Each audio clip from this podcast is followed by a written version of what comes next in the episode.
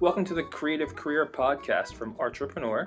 I'm Brian Young, and on this episode, we'd like to welcome Sarah Bleib Troy to our podcast.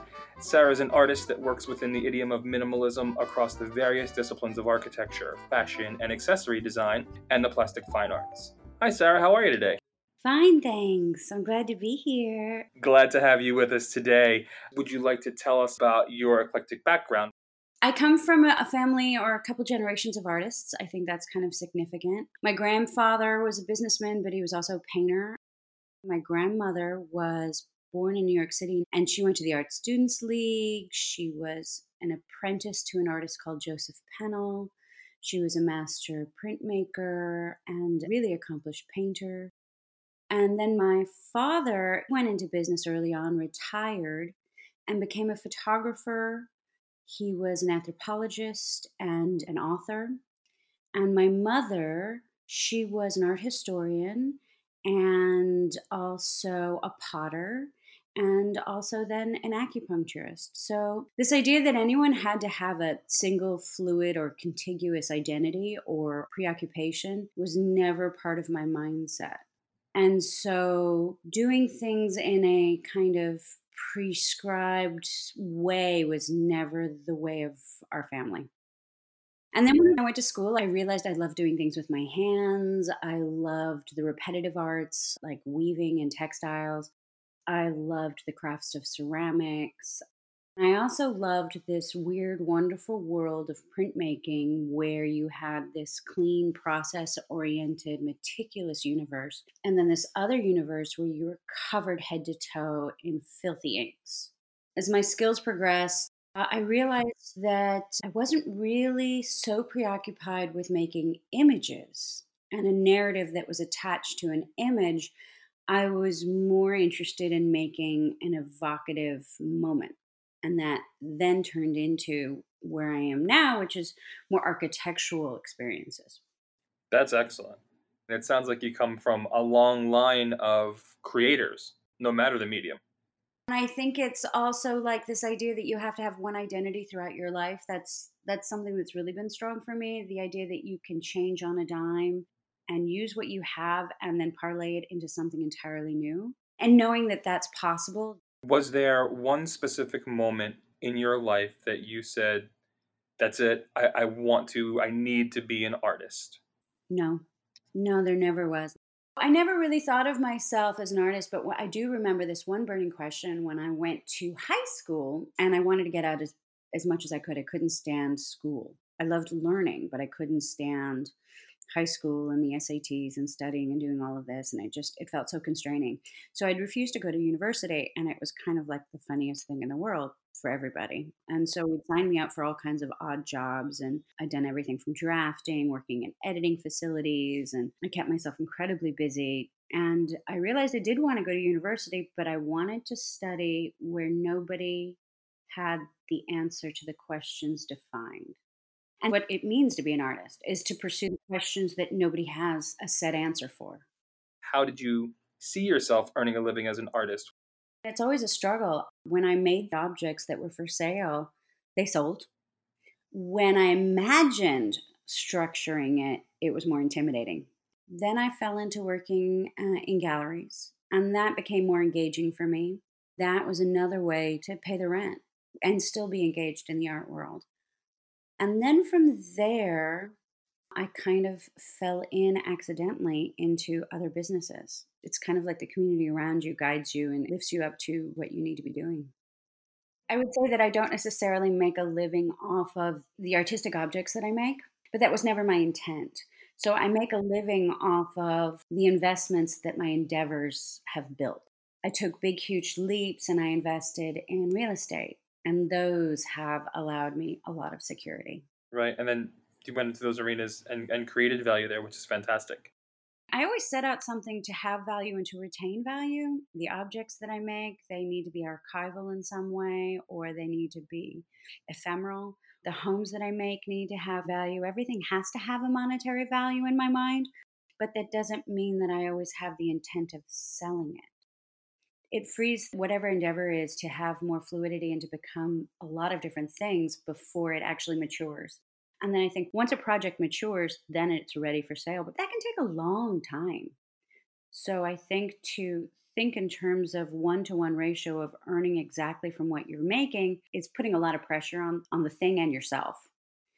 So it's almost like pull in money from other resources while you're doing the thing and then let the thing mature, and then that thing has tremendous value. It's following a passion while solving the need for roof over your head, the things that you need in life. That makes one hundred percent sense. I've seen so many people that I know that are extremely talented, and they put the pressure on themselves to sell whatever they're doing right then and there in order to make a profit, in order to then subsidize life. And that compresses the work, and it compresses their ideas and their work and their understanding of what they do in relationship to it hasn't fully developed yet. On the other hand, some of my really wonderful friends have put things out there and have received great success. And it, again, it still takes time to come to understand your relationship to the work. I've had a friend that started a jewelry business, and she got so successful, and then she hit a mark where the next plateau was more difficult to get to. And that was where she had to really slow down and align her identity and what was meaningful to her to what she was making. Before, she was just making. But once she made that alignment, then she could connect with a huge, wider audience because it had a better resonance.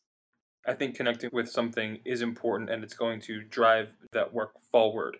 Knowing your background is across various disciplines, how did you decide on what art form to focus on initially? It's always been pretty much accidental for me. I'm a person that you can put something in my hands and I love to, how to figure it out immediately. When I was a child, I learned drawing at a community arts center, and that took me as far as I could take it. Then I fell into other practices. And then when I matured, I began making more elaborate sculptural things. And I put them aside for a while because they were tough and slow going. And then I needed something in my life that was just, I thought, not related to art. I needed an iPhone case. I needed a laptop case. And this was in the late nineties, early two thousands. A friend of mine showed me how to sew. Another friend of mine showed me what an industrial machine was. Another friend dropped me off at a leather supply warehouse. And then I looked around, and all of these fabric stores in the Lower East Side were closing down. They were remnant stores where they had surplus for sale. And so I started collecting all these things. And before I knew it, my painting studio was filled with sewing machine sergers and bolts and bolts of fabric. And people from the community were coming in and commissioning things for their photo books or their portfolios or their laptop. And so, so things grew organically from that. I think it's whatever you're sincerely engaged in in the moment, and your joyful engagement in it, or your frustration, or or the challenges that you face. And if you bring that out to your community, how big or small it is, and you kind of share that journey, you'd be surprised how many people want to jump in and either assist, take part, or just congratulate you even.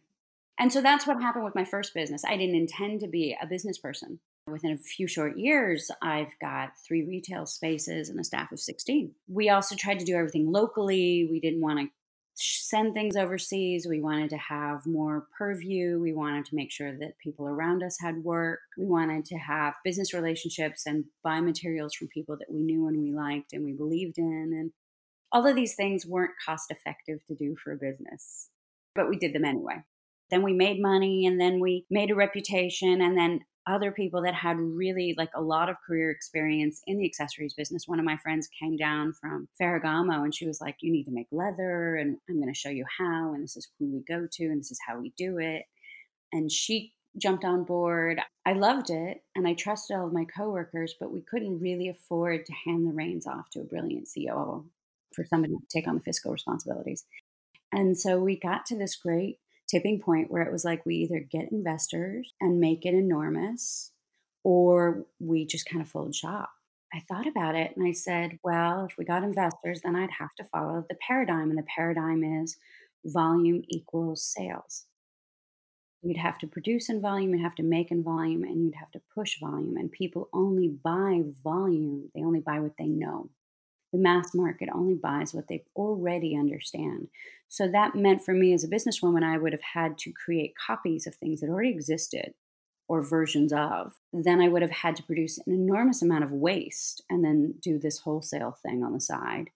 So essentially, I was just following machinations to earn a dollar, and that wasn't why I'd started the whole endeavor. So I looked at the end of the road and I said, well, the dollar isn't where I get my joy. Throughout our conversation, in my head, I'm going, Sarah is legitimate, the real thing, super creative. Do you consider yourself entrepreneurial? I didn't ever think I was. I didn't think I had the potential for it at all. And it goes back to, you know, I want things and I want something. It's not being made right now. It's not necessarily readily available. Or if it is, I can't afford it. So maybe I want something that I've seen on a high-end fashion runway. There's no way I can afford that. And there's no way I would spend that on a garment or on a luxury leather item. So I think number one, it's getting in touch with your taste and what you love and what you admire. And I know for a lot of my musician friends, it's becoming a super fan. It's cultivating the whole community of musicians and music makers that you admire and you want to listen to and that inspire you and feed you. I think it's the same for painters and and for sculptors and ceramicists. You build up this thing of the stuff that you want. You just set out making your version of what you want to exist. And you keep doing it and you keep refining it. That means you're ahead of the curve. You're making something that isn't available. The market isn't asking for it. They're not providing it right now, but they will. The market will ask for it within a few short years. Then you can monetize off of that. It took me a lot of years to figure that out. And actually, I didn't notice it. It was one of the girls that used to work with me. She said, I'll take one of your drawings, and if I put it in a time capsule and then we made it five years into the future, we'd sell out. And I would take it to market, and people even in Paris would tell me I was too conceptual, that a handbag I had made was too conceptual. And I would laugh because it wasn't conceptual to me. I was just making what I love. But five years down the line, you open up Vogue magazine, and Yves Saint Laurent is making exactly the same color palette in different forms. So I wouldn't say that I'm a trendsetter. I would just say that I follow this curve that's just beyond where the pencil line is drawn. And so as I go along, then it gets inked in and other people can see the trajectory. I just happen to see how the road's forming. It's almost like being a truffle pig. I just go around sniffing until I find something I'm really enamored of. I love it. One more question. We're tying it back into business and creative. What impact do you think that creatives have on the world, and what impact would you like to have on the world? It's a really good question. I think it's a very significant question. When I was coming up with my education, there was a pressure to reinvent the wheel. And every artist that I grew up around thought that they had to be new and reinvent something. They had to reinvent photography. They had to reinvent street photography. They had to reinvent fashion. And as I matured, I realized that no, the wheel is just exquisite. It functions because it's efficient. So if I'm not reinventing the wheel, what am I doing to it? I should take it home and use the heck out of it. I should use it until it's almost falling apart. What I'm putting out there is the wheel with my patina on it. And so when you utilize a craft, uh, a formula, or a concept, and you utilize it so much that becomes worn, and then you put that in the world, it is new because nobody's ever felt that resonance on that object before. So I think what creatives do is they keep things fluid so that we don't have such a strong wall. We make shortcuts, we find ways around it, we trim it, maybe we flash burn it. And so I think that's what creatives do is they say, yeah, the chair is exquisite, but there's also so many other ways we can think about doing this thing. Absolutely amazing conversation, Sarah. Thank you so much for your time today. I'd love for everyone here listening to join us each week as we talk one-on-one with creative industry leaders. And remember, everybody, come be a part of the conversation by subscribing to this podcast and checking out Artrepreneur.